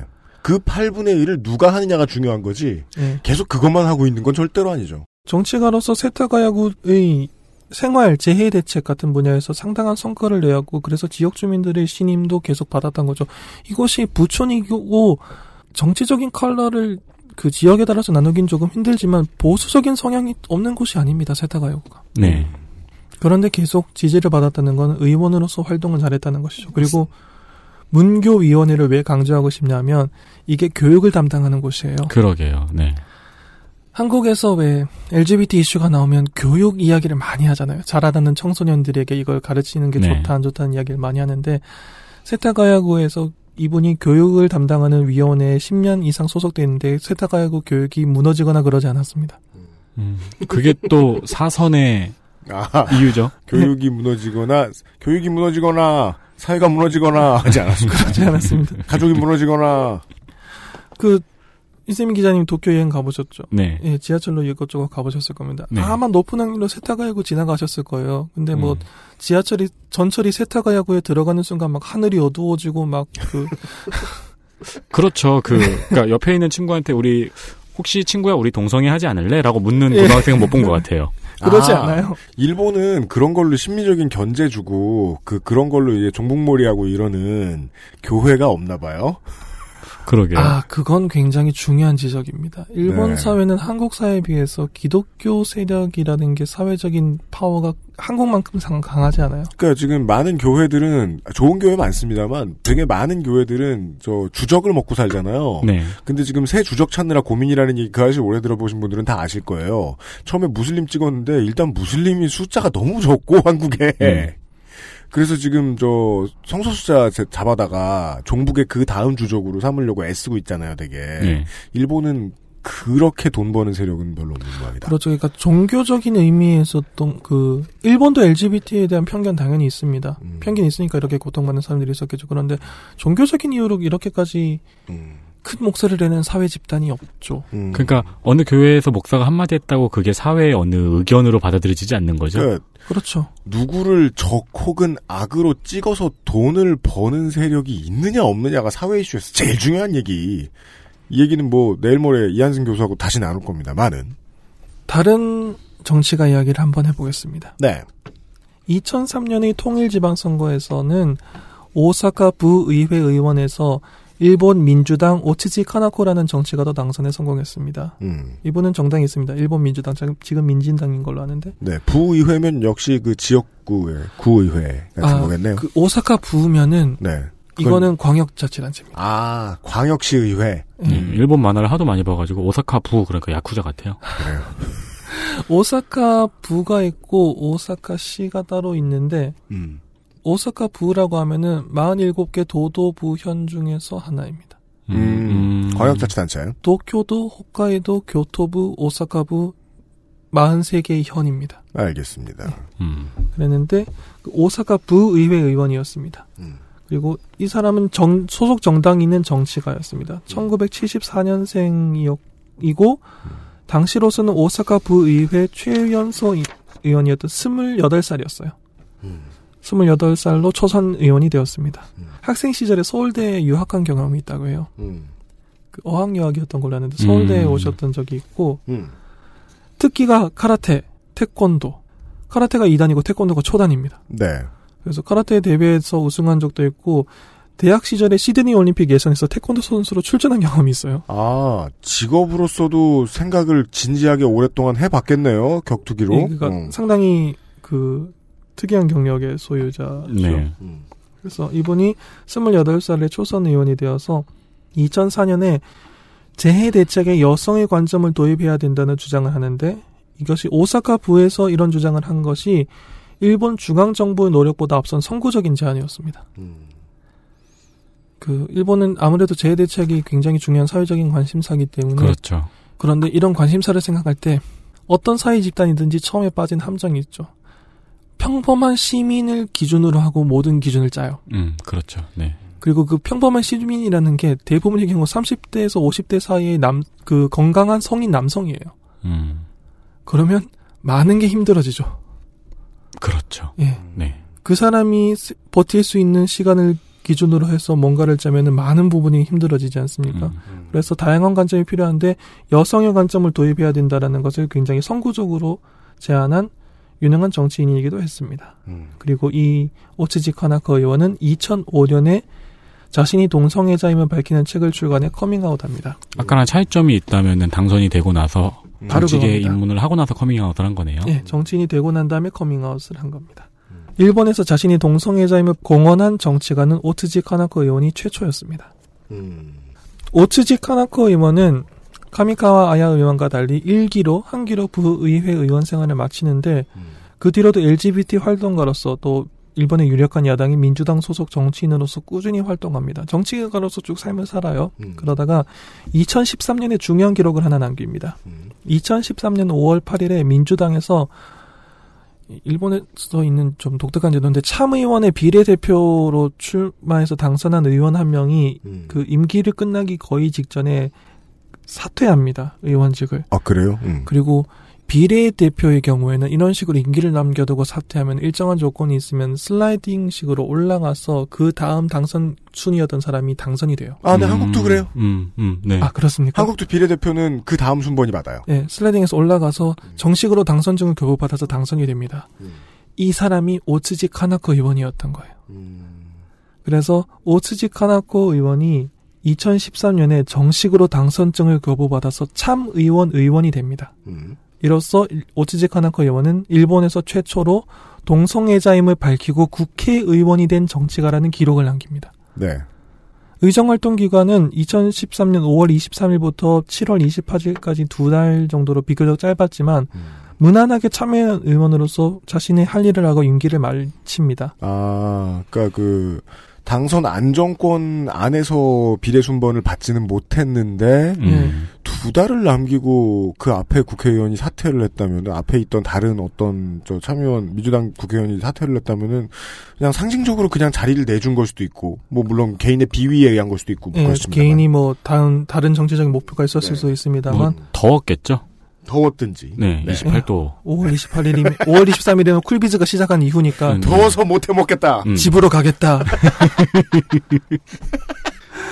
이천십삼년 유월 칠일에 그, 주일 미국 대사관에서 개최된 엘지비티 프라이드 월간 리셉션 영상이 남아있는데, 여기에 참가해서 연설을 하기도 했어요. 음. 여기 연설하는 거 보면 그, 국회의원 선수와 상관없이 정치가로 오래 활동한 사람의 관록이라는 게 있지 않습니까? 그게 음. 뭐예요? 연설 능력이죠. 예. 연설 능력이 남다릅니다. 음. 미국 대사관에서 그 미국과 일본의 교류와 엘지비티 문제와 관련된 굉장히 멋진 연설을 하는데 네. 이런 식으로 아무 문제 없이 충분히 존중받을 만한 의정 활동을 합니다. 네. 참고로 오츠지 카나코 의원은 교육, 문화, 스포츠, 학술, 과학기술 분야를 담당하는 문교과학위원회에 소속되어 있었습니다. 음. 선구자들, 오늘 선구자가 된 정치인들 이야기를 했습니다만 선구자들은 때로 당연한 상식이 상식으로 받아들여지도록 하기 위해서 노력을 해야 되곤 합니다. 커밍아웃한 레즈비언이 통상적인 분류법으로 상원에 해당하는 참의원 의원이 되어서 국가의 교육과 문화를 관장하는 위원회에 소속되어 있어도 하늘도 무너지지 않았고 태평양도 마르지 않았어요. 아, 맞아요. 어떤 목사님들 설교 들으면 그럴 것 같긴 해요. 그러니까 하늘이 검게 물들고 노루가 호랑이를 잡아먹는다던가 뭐 물이 섭씨 영도에서 끓는다던가 그런 일 안 벌어졌어요. 아무 일도 없었습니다. 그래요. 네. 그냥 일본 사회는 잘 굴러갔고요. 네. 네. 이분이 교육을 관장한다고 해서 교육이 무너지고 사회가 무너지고 국가가 무너지지 않았고요. 음. 저는 인상적인 일이었다고 생각해요. 카미카와 아야 의원도 자신의 의정활동에서 엘지비티 이야기는 팔분의 일 정도라고 하셨고 네. 오츠지 카나코 의원도 교육을 담당하는 위원회에 있었는데 그렇게 내가 지금 의원이 됐기 때문에 당장 세상을 다 바꿔야 된다라고 말한 것도 아니에요. 음. 이분들은 엘지비티 정치가였기 때문에라기보다는 정치가로서 더 유능한 사람이었던 거예요. 그렇죠. 네. 아까 보니까 말을 잘했을 것이다라고 우리가 유추했죠. 네. 네. 음. 정치가로서도 유능한 사람들이 엘지비티라는 특성 갖고 정치에서 엘지비티를 위한 이야기도 하고 정치가로서 해야 될 활동도 하는 겁니다. 음. 그렇기 때문에 사회가 그렇게 급격하게 변하지도 않지만 이분들이 정치에 나간다고 해서 사회가 무너지지도 않는다라는 걸 경험으로 조금씩 알게 되는 거예요. 일본 사회는. 음. 그런 식으로 조금씩 사회가 변하고 있었던 거죠. 음. 이천삼년 칠월 십일 그러니까 카미카와 의원과 오츠지 의원이 처음 선거에 당선한 지 삼개월 정도가 지난 시점에서 이천년 구월부터 일본의 보수 정당인 자민당을 중심으로 논의되던 법안 성동일성 장애자의 성별 취급 특례에 관한 법률이 통과됩니다. 이천삼년에요. 네.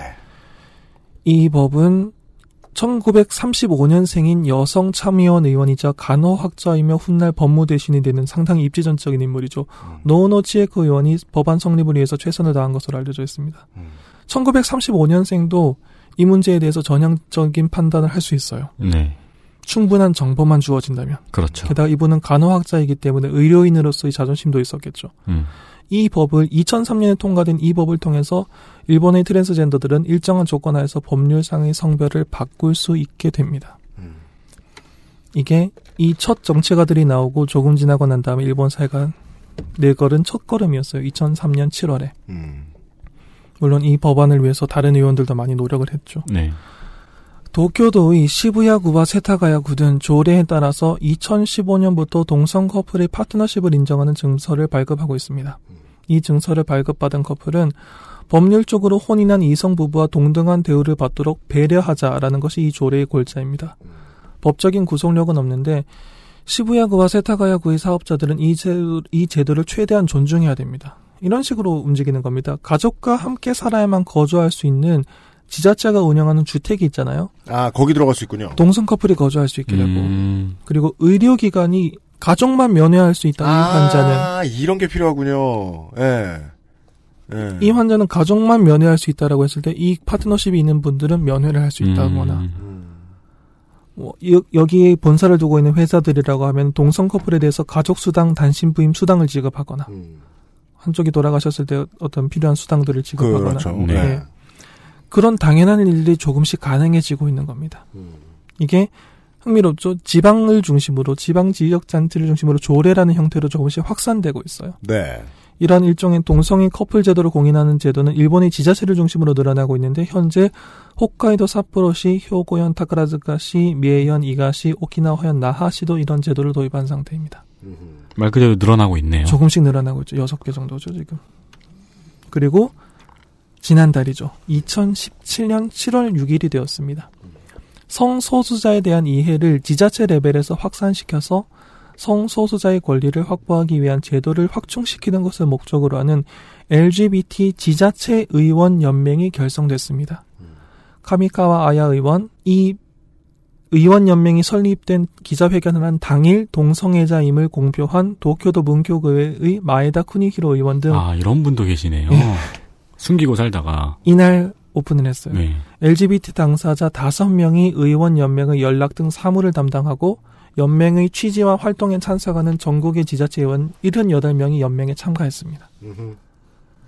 엘지비티 당사자 의원 다섯 명이 연맹을 만들고 거기에 칠십팔 명의 의원들이 참가하기까지 카미카와 아야 의원이 당선하고 십사 년이 걸렸습니다. 음.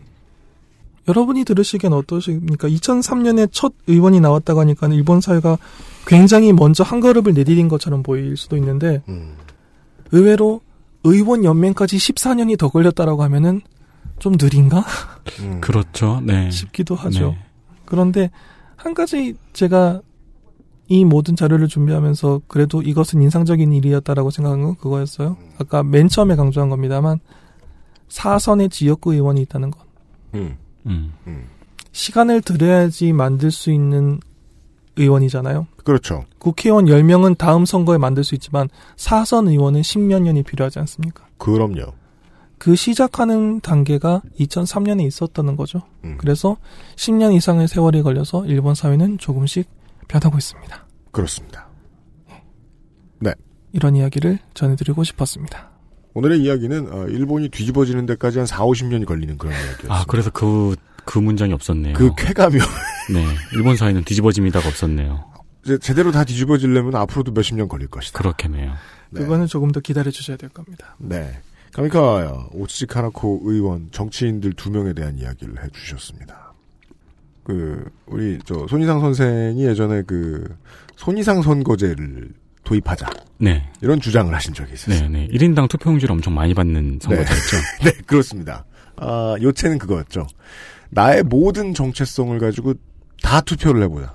그래서 동인 대표 국회의원. 음. 스쿠버 대표 국회의원, 스쿠버 다이빙 국회의원. 네, 뭐 딩기 대표 국회의원. 그렇죠. 프로게이머 예. 대표 국회의원. 네. 아, 프로토스? 그렇죠. 힐러 전문 뭐, 뭐 메리시 국회의원. 네. 뭐. 포지션마다. 탑신병자 국회의원. 네. 어, 그럴 수도 있는 거 아니에요? 우리 나는 누구인가가 이제 정치로 연결되는 이야기를 들었습니다. 이미 이제 제 기억이 맞길 바랍니다. 이천삼 년인가 사 년에 저 저 때 비슷한 시기에. 한국에서도 성전환자 성별, 변, 성별 변경 관련된 네. 법을 제정하자는 움직임이 있었습니다. 당시 한나라당 김홍신 의원이 이걸 이제 언론에도 좀 더 돌리고 넣어보자 했다가 여당 야당 다 반대해가지고 찍소리도 못하고 상정도 못했던 음. 기억이 있어요. 아마 찾아보면 나올 겁니다. 음. 예. 이십 대 국회에서도 비슷한 법을 지금 뭐 시민단체라든지 준비를 하고 있는 것으로 알고 있고요. 예, 계속해서 문을 두들기고 있습니다. 한국도. 내가 어떤 부분의 나로서 이제 국가 혹은 커뮤니티에서 인정받았으면 좋겠다 이런 생각이 들면 제일 중요한 오늘 나왔던 얘기 중에 제일 중요한 얘기는 그거였던 것 같아요. 행정 안 되면 사법부 가보고 사법부 안 되면 입법부 들어가야 된다. 음. 아무도 안 들어가면 내가 들어가야 될 수도 있다. 그러니까요. 삼 개월 동안 준비해서. 예. 근데 우리나라 정치인들은 한국 정치는 아직까지는 한두 가지만 대변해주면 되는, 몇 가지만 해결해주면 되는, 네. 그냥 다수, 여기서 다수란 되게 조금일 수도 있어요. 한 오십 퍼센트의 국민? 육십 퍼센트의 국민? 이 정도가 웃게 해주면 되는? 실제로 큰 그림은 그렇게 돌아가긴 하지만은, 뭐, 오늘 우리는 엘지비티 얘기를 했습니다. 과학에서는 보통 엘지비티가 오에서 십 퍼센트 정도 존재한다고 하죠. 자연 상태에서. 그렇다면, 일본 국민 중에서는 천만 명을 오르내리는 수준의 그렇죠. 숫자인 거예요, 국민 중에. 네. 그걸 대변할 사람이 있어야 된다는 거죠. 그렇죠, 네. 예. 저는 천만 아니라 엘지비티는 지금 되게 큰 개념이라서 이거 언젠가는 바뀌어야 되는 거잖아요. 그렇죠. 이 사람들의 존재를 당연하게 여기고 이 사람들이 국가에서 할 수 있는 모든 걸 다 하게 해주는, 나머지 국민들이 하는 걸 다 하게 해주는. 음. 앞으로 반드시 해야 되는 일이잖아요. 천만 아니라 몇천 명, 몇만 명이라도 대표할 수 있는 대표성이 있으면 다 대표해줬으면 좋겠다는 거예요. 그게 이제 또 조성조 소장님의 그 방송 중 다당제에 대한 이야기에서 나오죠. 네. 그러니까 그 방송 굉장히 좋아요, 여러분. 팬이시군요, 정말. 네. 아니, 그러니까 저, 그 윤세민의 얘기는 두 가지 함의를 담고 있습니다. 네. 조성주 소장의 방송은 좋다. 네. 조성주 소장의 방송을 듣지 않는다, 여러분. 아.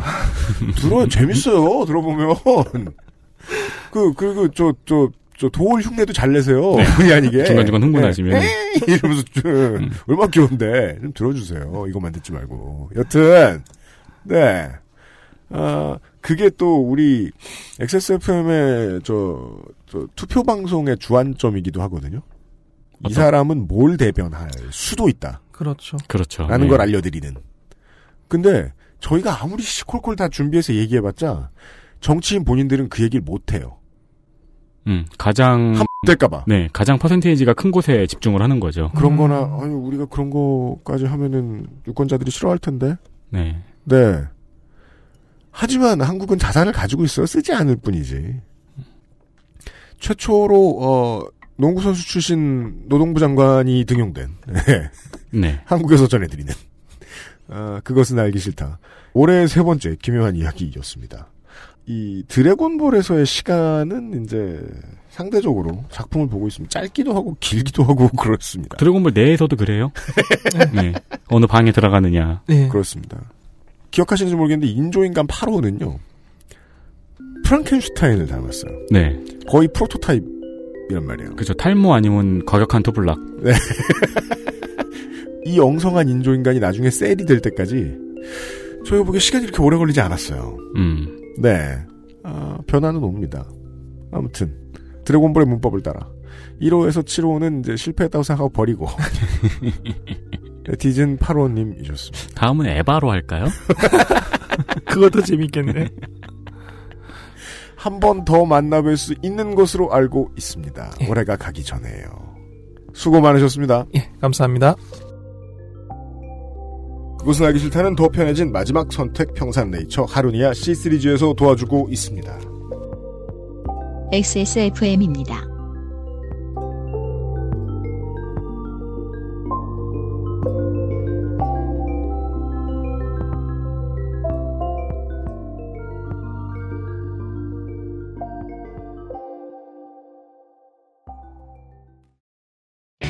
아로니아 제품. 한국에서 가장 믿을 만한 곳은 평산 네이처죠. 하루의 건강한 습관, 하루니아. 이제 카비레이크도 라이젠도 컴스테이션에 문의하십시오. 술, 대화, 사람, 그리고 술자리에 필요한 마지막 한 가지. 살아서 집까지 술친굼. 뉴스 라운드업. History in the making. 다 알고 있습니다. 저희도 어... 이재용 부회장이 징역형이 처해졌고요. 원세훈 씨도 유죄 받았고요. 어, 형량은 다 마음에 안 들고요. 그리고 아까 말씀드렸죠. 어, 북한이 뭘 쏠 때마다 아베는 희희낙낙하고 있고요. 당연한 거 말고 아무튼 저희 입장에선 중요한 뉴스를 윤세민 기자가 전해드리죠. 네, 안녕하십니까, 윤세민입니다. 네. 어, 먼저 사고 소식입니다. 음. 팔월 이십육일 건설 중인 다리가 붕괴되었습니다. 네. 무너진 다리는 평택호를 횡단하여 서남부 지역을 연결하는 횡단도로의 일부가 될 예정이었습니다. 네. 평택국제대교라는 이름이 붙을 예정이었죠. 그렇습니다. 교각 하나가 무너지면서 상판 네 개가 붕괴되는 사고였는데 음. 현장 사진을 보면 아찔합니다. 네, 맞습니다. 네, 한국은 아직 이 트라우, 트라우마에서 벗어나지 못했잖아요. 그럼요. 저 어렸을 때였으니까요. 성수대교. 예. 네. 다행히 공사를 진행하던 인원 열일곱 명은 교각 상판 연결 작업을 마치고 다른 곳에서 휴식을 취하고 있었기에 인명피해는 없었습니다. 네. 현재 국, 국토교통부에서 사고 원인을 조사 중입니다. 그렇습니다. 그런데 제가 아카이브를 준비하다 보니까 작년에는 칠산대교 공사 현장에서 음. 또 붕괴 사고가 있었더라고요. 음. 그래서 더 뒤져보니까 이천십오년에는 냉수물청교 공사 현장, 이천십삼년에는 여의도, 이천십이년에는 파주에서 다리 건설 현장의 붕괴 사고로 근로자가 다치거나 사망하는 사건이 꽤 잦더라고요. 네. 이쯤 되면은 시공사나 현장에 뭔가 구조적인 문제가 있지 않을까 싶네요. 뭔가 풍습의 문제가 있지 않겠느냐. 네. 풍수 말고. 네네, 풍수 이런 생각을 말고. 할 수 있습니다. 음. 그 무슨 공법에서 원인을 찾고 이러는 거는 지금부터도 전문가들이 그거 아니다라고 이제 손사래를 치고 있는데 믿어도 될 것 같긴 합니다. 원래 이 아이엘엠 공법이라는 게 실내에서 양생 다 하고 끄집어내는 거라서 네. 비 올 때 공사해서 그래라는 거는 조금 말이 안 된다는 얘기까지는 그렇죠. 들었고 다만 이 풍습을 좀 찾아봤으면 좋겠다라는 생각은 듭니다. 저도 놀란 게 그 아이엘엠 공법으로 공사를 하면은 음. 열일곱 명만 있어도 되나 봐요. 그죠. 이상하죠. 네. 열일곱 명만 있어도 되나 봐요. 저도 저도 좀 이상하다고 생각했어요. 어, 하여튼 뭐 마음에 드는 거 하나는 아, 이 문제가 생기면 그래도 다른 어떤 나라들은 그 문제가 생기면 문제 생긴 상판 다시 그냥 내놓고 책임자 처벌한 다음에 그냥 하던 대로 공사하는 경우도 있는데 네. 일단 상판 다 뺀다고 하죠. 그렇죠. 이번에는 공, 좀 조사를 확실하게 할 예정인 것 같습니다. 네. 그런 게 있고요. 네, 이천십팔년 예산안이 사백이십구조 원으로 확정, 확정되었습니다. 네. 어, 전년도에 비해서 이십팔 점 오 조, 칠 점 일 퍼센트 증가하였습니다. 칠 퍼센트가 늘었습니다. 네. 우선 보건복지 노동 예산이 십사, 아, 백사십육 조 이천억 원으로 상당히 많이 배정되어 있고 또 증가한 것이 눈에 띕니다. 네. 이천십육 년에 비해서 십육 점 칠 조가 증가했고요. 음. 십이 점 구 퍼센트로 역대 가장 높은 증가율입니다. 네. 그러니까 이렇게 많이 증가한 원인 중에는 일단 아동수당 도입이 일 조 일천억 원이 있고요. 그리고 네. 기초연금 확대 일 조 칠천억 원. 이건 네. 이제 부양의무자 기준 완화되면서 음. 기초생활보장 인상도 칠천억 원 정도 포함이 되어 있습니다. 이건 뭐 야당도 반대할 수가 없습니다. 모두가 공약내걸었던 부분들이니까요. 네, 그렇죠. 그리고 일자리 예산 십구 조 이천억 원도 포함이 되어 있고요. 음. 여기에는 공무원 일자리나 청년 구직 촉진수당 확대 등이 이제 포함이 되어 있습니다. 네. 그리고 교육 예산은 육십사 조 일천억 원이 배정이 되었고요. 전년 대비 십일 점 칠 퍼센트 증가하였습니다. 네, 가장 중요한 이유는 아마도 누리과정 때문일 겁니다. 그렇습니다. 누리과정 전액 중앙정부 부담이 가장 큰 이유가 되겠죠. 네. 국방 예산 같은 경우는 사십삼 조 천억 원으로 역시 전년 대비 육 점 구 퍼센트 증가하였습니다. 네. 드디어 어, 말로만 계속 말로만 모든 정부가 말로만 하던 병장 사십만 원. 그죠. 왔습니다. 잘하면 진짜 차 살 수도? 아, 유면상 피디 차 같은 거? 네. 한편, 그, 삭감된 예산들도 있는데요. 네. 일단, 사회간접자본 예산이 십칠 조 칠천억 원으로 전년 대비해서 이십 퍼센트나 삭감이 되었습니다. 자, 그래서 큰일 난 겁니다. 이게 지금 저는 제일 재밌습니다. 이번 정부의 내년 예산 중에서.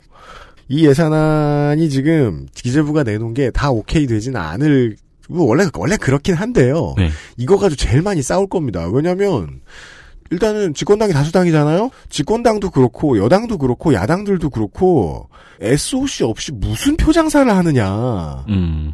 이런 이해관계가 얽혀 있어서 기재부 뜻대로 좀 될 가능성도 있습니다. 뭐요? 내년 예산안 가지고 총선하는 거 아니지 않느냐. 총선이 오래 남아있기 때문에 더더욱이 에스오씨를 줄일 수 있는 기회가 되긴 된 겁니다. 그렇다고 해도 저 많은 저 이백사십 명, 이백오십 명이 거의 다 이백오십 명이 되는 지역구 의원들에게 에스오씨보다 중요한 것은 없기 때문에 이거 가지고 얼마나 여당 의원이든 야당 의원이든 분탕질을 칠지는 모르겠습니다. 하여튼 어 저희가 늘 얘기하던 대로 에스오씨 줄여야 된다, 줄여야 된다 했는데 실제로 이렇게까지 줄이는 건 처음 봤습니다. 네, 그러니까 그 특히 지금 여당 같은 경우는 내년 총선에서 선거운동을 할 때 또 어떤 논리를 내세울지도 기대가 됩니다. 지방선거는 이걸 많이 비교할 수 있어요. 지방선거는 우리 집에 우리 지역의 예산은 국가 예산하고 다르게 에스오씨 이거 썼어요 썼어요 하면서 거짓말도 하고 부풀리기도 하고 할 수 있는 여지가 있긴 있거든요. 음. 여튼. 그리고 문화체육 관광 분야 원래는 이게 좀 늘었다고 맨날 이제 좋은 소식이라고 전했는데 네. 이번엔 좀 특수가 있죠. 그렇습니다. 네, 육 조 삼천억 원으로 팔 점 이 퍼센트 삭감되었습니다. 그렇습니다. 이 이참에 이제 구실해가지고 팍 줄인 것 같긴 해요. 네. 예.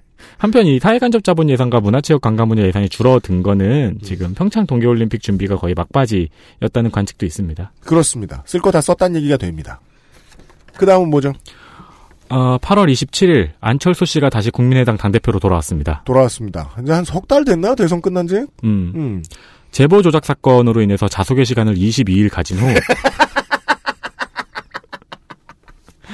팔월 삼일에 당대표 출마 선언을 했습니다. 음. 그리고 오십일 점 공구 퍼센트로 과반 이상의 표를 얻고 당대표로 선출되어 복귀했습니다. 그렇습니다. 한편 박지원 전 국민의당 대표는 음. 안철수 후보의 당선 소식을 페이스북에 업로드하면서 네. 상태 표시를 충격이 이만저만이 아니에요. 그렇죠. 이걸로 표시한 일이 있었고 네. 어, 이후 실수라고 하면서 해명했습니다. 그렇습니다. 이것은 박지원 의원실의 당직자들을 나무라야 되는 문제입니다. 이전에 혼을 냈을 때 똑바로 해가지고 술만 먹으면 골무를 끼웠어야지. 왜 그걸 똑바로 안 했냐. 왜냐. 저는 정말 이 일하면서 되게 많은 아저씨들을 만나봤고 그 아저씨에 출연을 하건 하건 출연을 못하든 이 팟캐스트나 방송에 나와서 시사 얘기 사회 얘기 떠드는 사람들은요. 말 못해서 죽은 귀신이 들러붙은 사람들이에요. 네. 이 사람들 술 먹여놓으면 술 안 먹여도 허구허구한 에스엔에스 붙잡고 있는 사람도 있지만 술 먹여놓으면 정말이지 묶어놔야 됩니다. 기, 나무 기둥에. 그렇죠. 예. 한 번 그 술 먹고 소셜에서 모두에게 손해가 될 소리 하잖아요? 그 사람의 버릇은 영원히 못 고칩니다. 한편 의원실에서는 해명을 했는데요. 사람들은 이해한다는 반응을 좀 보이고 있습니다. 실수로 눌렀다고 하기에는 어디 다른 방송에서도 그런 얘기 하던데요. 페이스북 상태 표시는요. 페이스북을 잘 알아야 할 수 있는 실수예요. 잘 알아, 잘 알아야 할 수 있는 일이에요. 실수가 아니에요. 그거 생각나네요. 얼마 전에 트위터에서 봤는데 어떤 분이 휴대폰을 주신 거예요. 음. 근데 그 휴대폰이 왜 이제 커버를 열면 지갑처럼 쓸 수 있는 케이스에 들어가 있었는데 음. 커버를 여니까 안에 견출지로 엄청 크게 음. 술 먹고 전화하지 말자라고. 원래 어르신들은 다짐을 견출지에 써서 붙여놔요. 그 그냥 뭐 제가 국민의당 전당대회를 보면서 생각했던 거는 그 안철수가 되면 큰일 난다, 정말 나쁘다 이런 얘기 많이 하던데 그 사고를 좀 그 사고 바깥으로 나갈 생각을 해보면은요, 어, 그 후보들 몇 면을 보죠. 누가 나가면 좋았을까요? 누가 나가면 혁신이 됐고 누가 나가면 아 이제 국민의당이 야당으로서 일도 잘하고 뭐 여당의 거에 협조할 건 협조하고 뭐 되게 우리가 표를 주고 싶은 정당이 됐겠구나라고 생각할 만한 당대표감은 누가 있었을까요? 백종원? 앞으로 당이 예전보다 더 많이 당 내에서 내분이 더 많아지긴 할 거예요. 지금 안철수계라고 볼 수 있어서 그 중앙 당의 중앙에 들어가서 이제 앞으로 당을 이끌어야 될 사람들은 국회의원이 아닌 사람이 너무 많습니다. 원내 총회를 하면 못 들어가는 사람들이 너무 많습니다. 네. 근데 그 그랬든 아니든 어차피 국민의당은 너무 개파가 많기 때문에 음. 앞으로 계속 지들끼리 싸우는 모습만 보여줄 것이다. 라는 생각은 듭니다. 네. 다음 소식입니다. 구청장의 권력이 이렇게 강했나요? 아, 누구 얘기입니까? 신현희 강남구청장에 대한 소식이 잊을만 하면 들려오고 있습니다. 그렇습니다. 그, 이번에 또 스토리가 흥미진진합니다. 네. 제가 요즘에 스토리 요약을 잘하잖아요. 그렇습니다. 이월에 경찰에서 신현희 강남구청장이 예산 일부를 횡령한 정황과 배임 정황을 잡고 수사에 들어갔습니다. 음. 그리고 칠월 십일일에 강남구청을 압수수색했는데요. 오개월이 걸렸다는 뜻입니다. 그렇죠.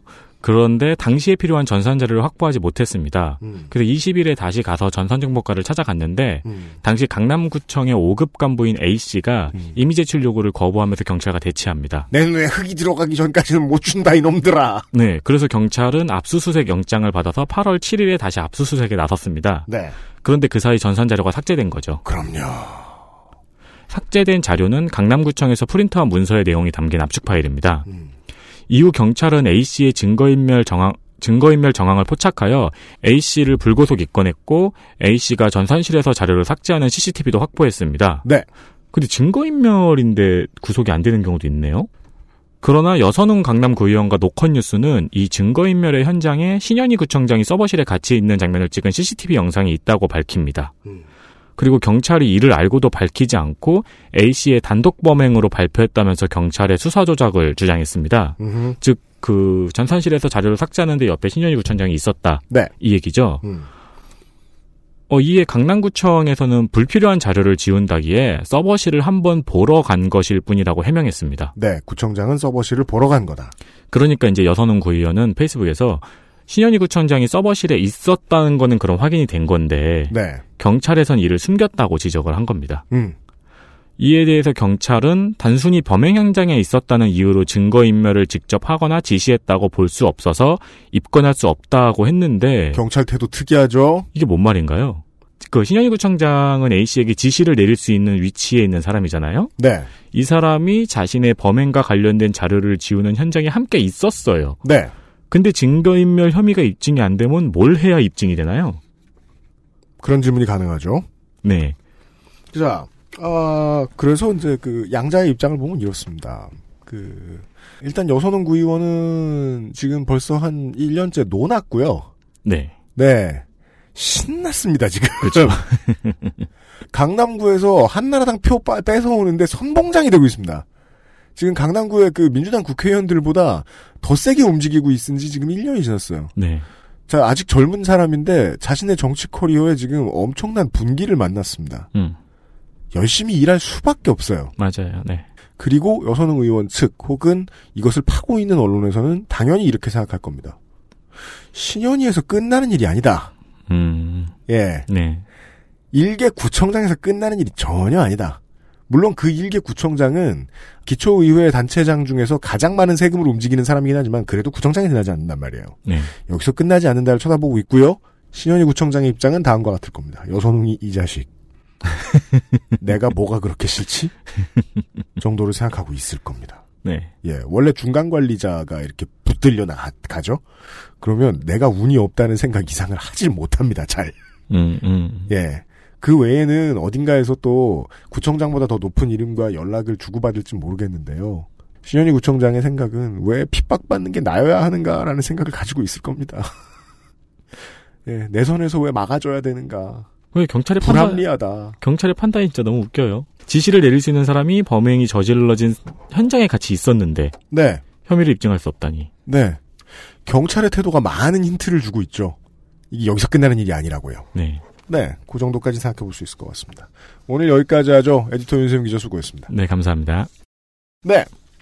어, 저기 기묘한 이야기로 꾸며드린 이번 주 목요일 팔월의 마지막 날에 그것은 알기 싫다 시간이었습니다.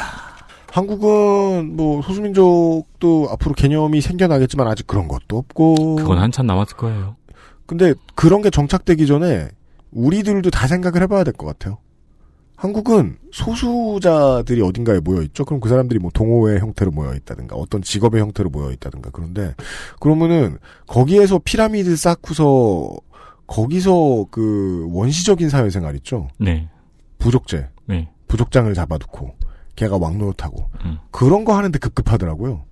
음, 그 예전에 하리수 씨가 낸 책에 네. 그런 내용이 있어서 깜짝 놀랐던 적이 있거든요. 어떤 거요? 그러니까 트랜스젠더들끼리 모여 사는 사회에 갔는데 음. 거기서 그런 텃세와 계파와 어, 그런 것들이 있어가지고 토 나올 거예요? 장난 아닐 거예요? 음, 어이가 없었다고. 네. 네. 우리가 이제 그 커뮤니티에서 내부 폭력을 조장하면서 이득을 취하는 사람과 관련된 이야기할 때도 어 우리는 본의 아니게 그 엘지비티 커뮤니티를 사례를 들어 설명을 드렸던 적이 있습니다. 네. 벌써 몇 년이 지났습니다만. 음. 근데 그런 원시성은 결국 밖에 나가서 많은 사람들을 만나야 해결될 수 있는 거란 말이죠. 네. 저는 동인입니다. 음. 저는 하드코어 영화 팬 모임에 소속된 사람입니다. 예. 네. 저는 이런 이런 업계에 있는 노동자입니다. 우리의 권익은 이런 식으로 해야 보장될 수 있습니다.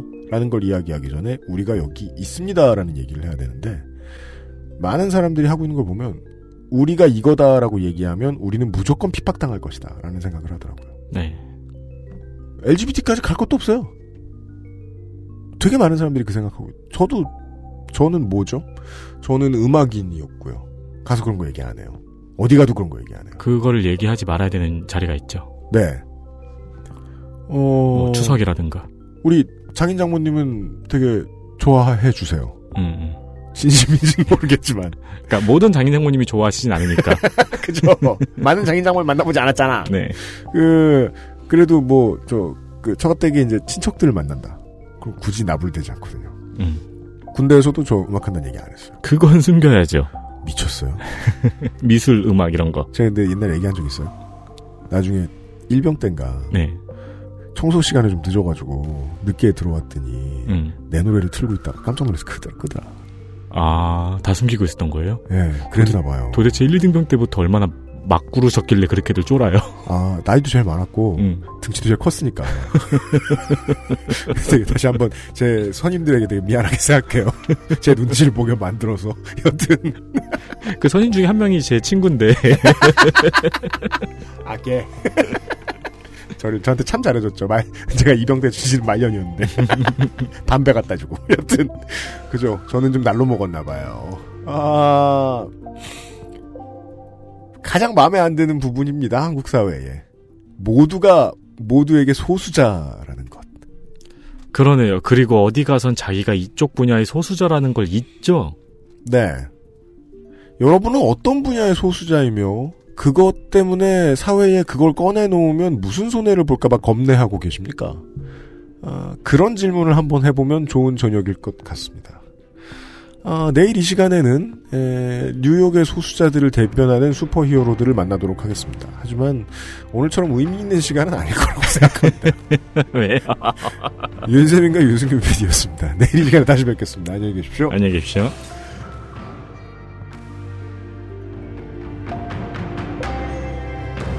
엑스에스에프엠입니다. 아이, 디, 더블유, 케이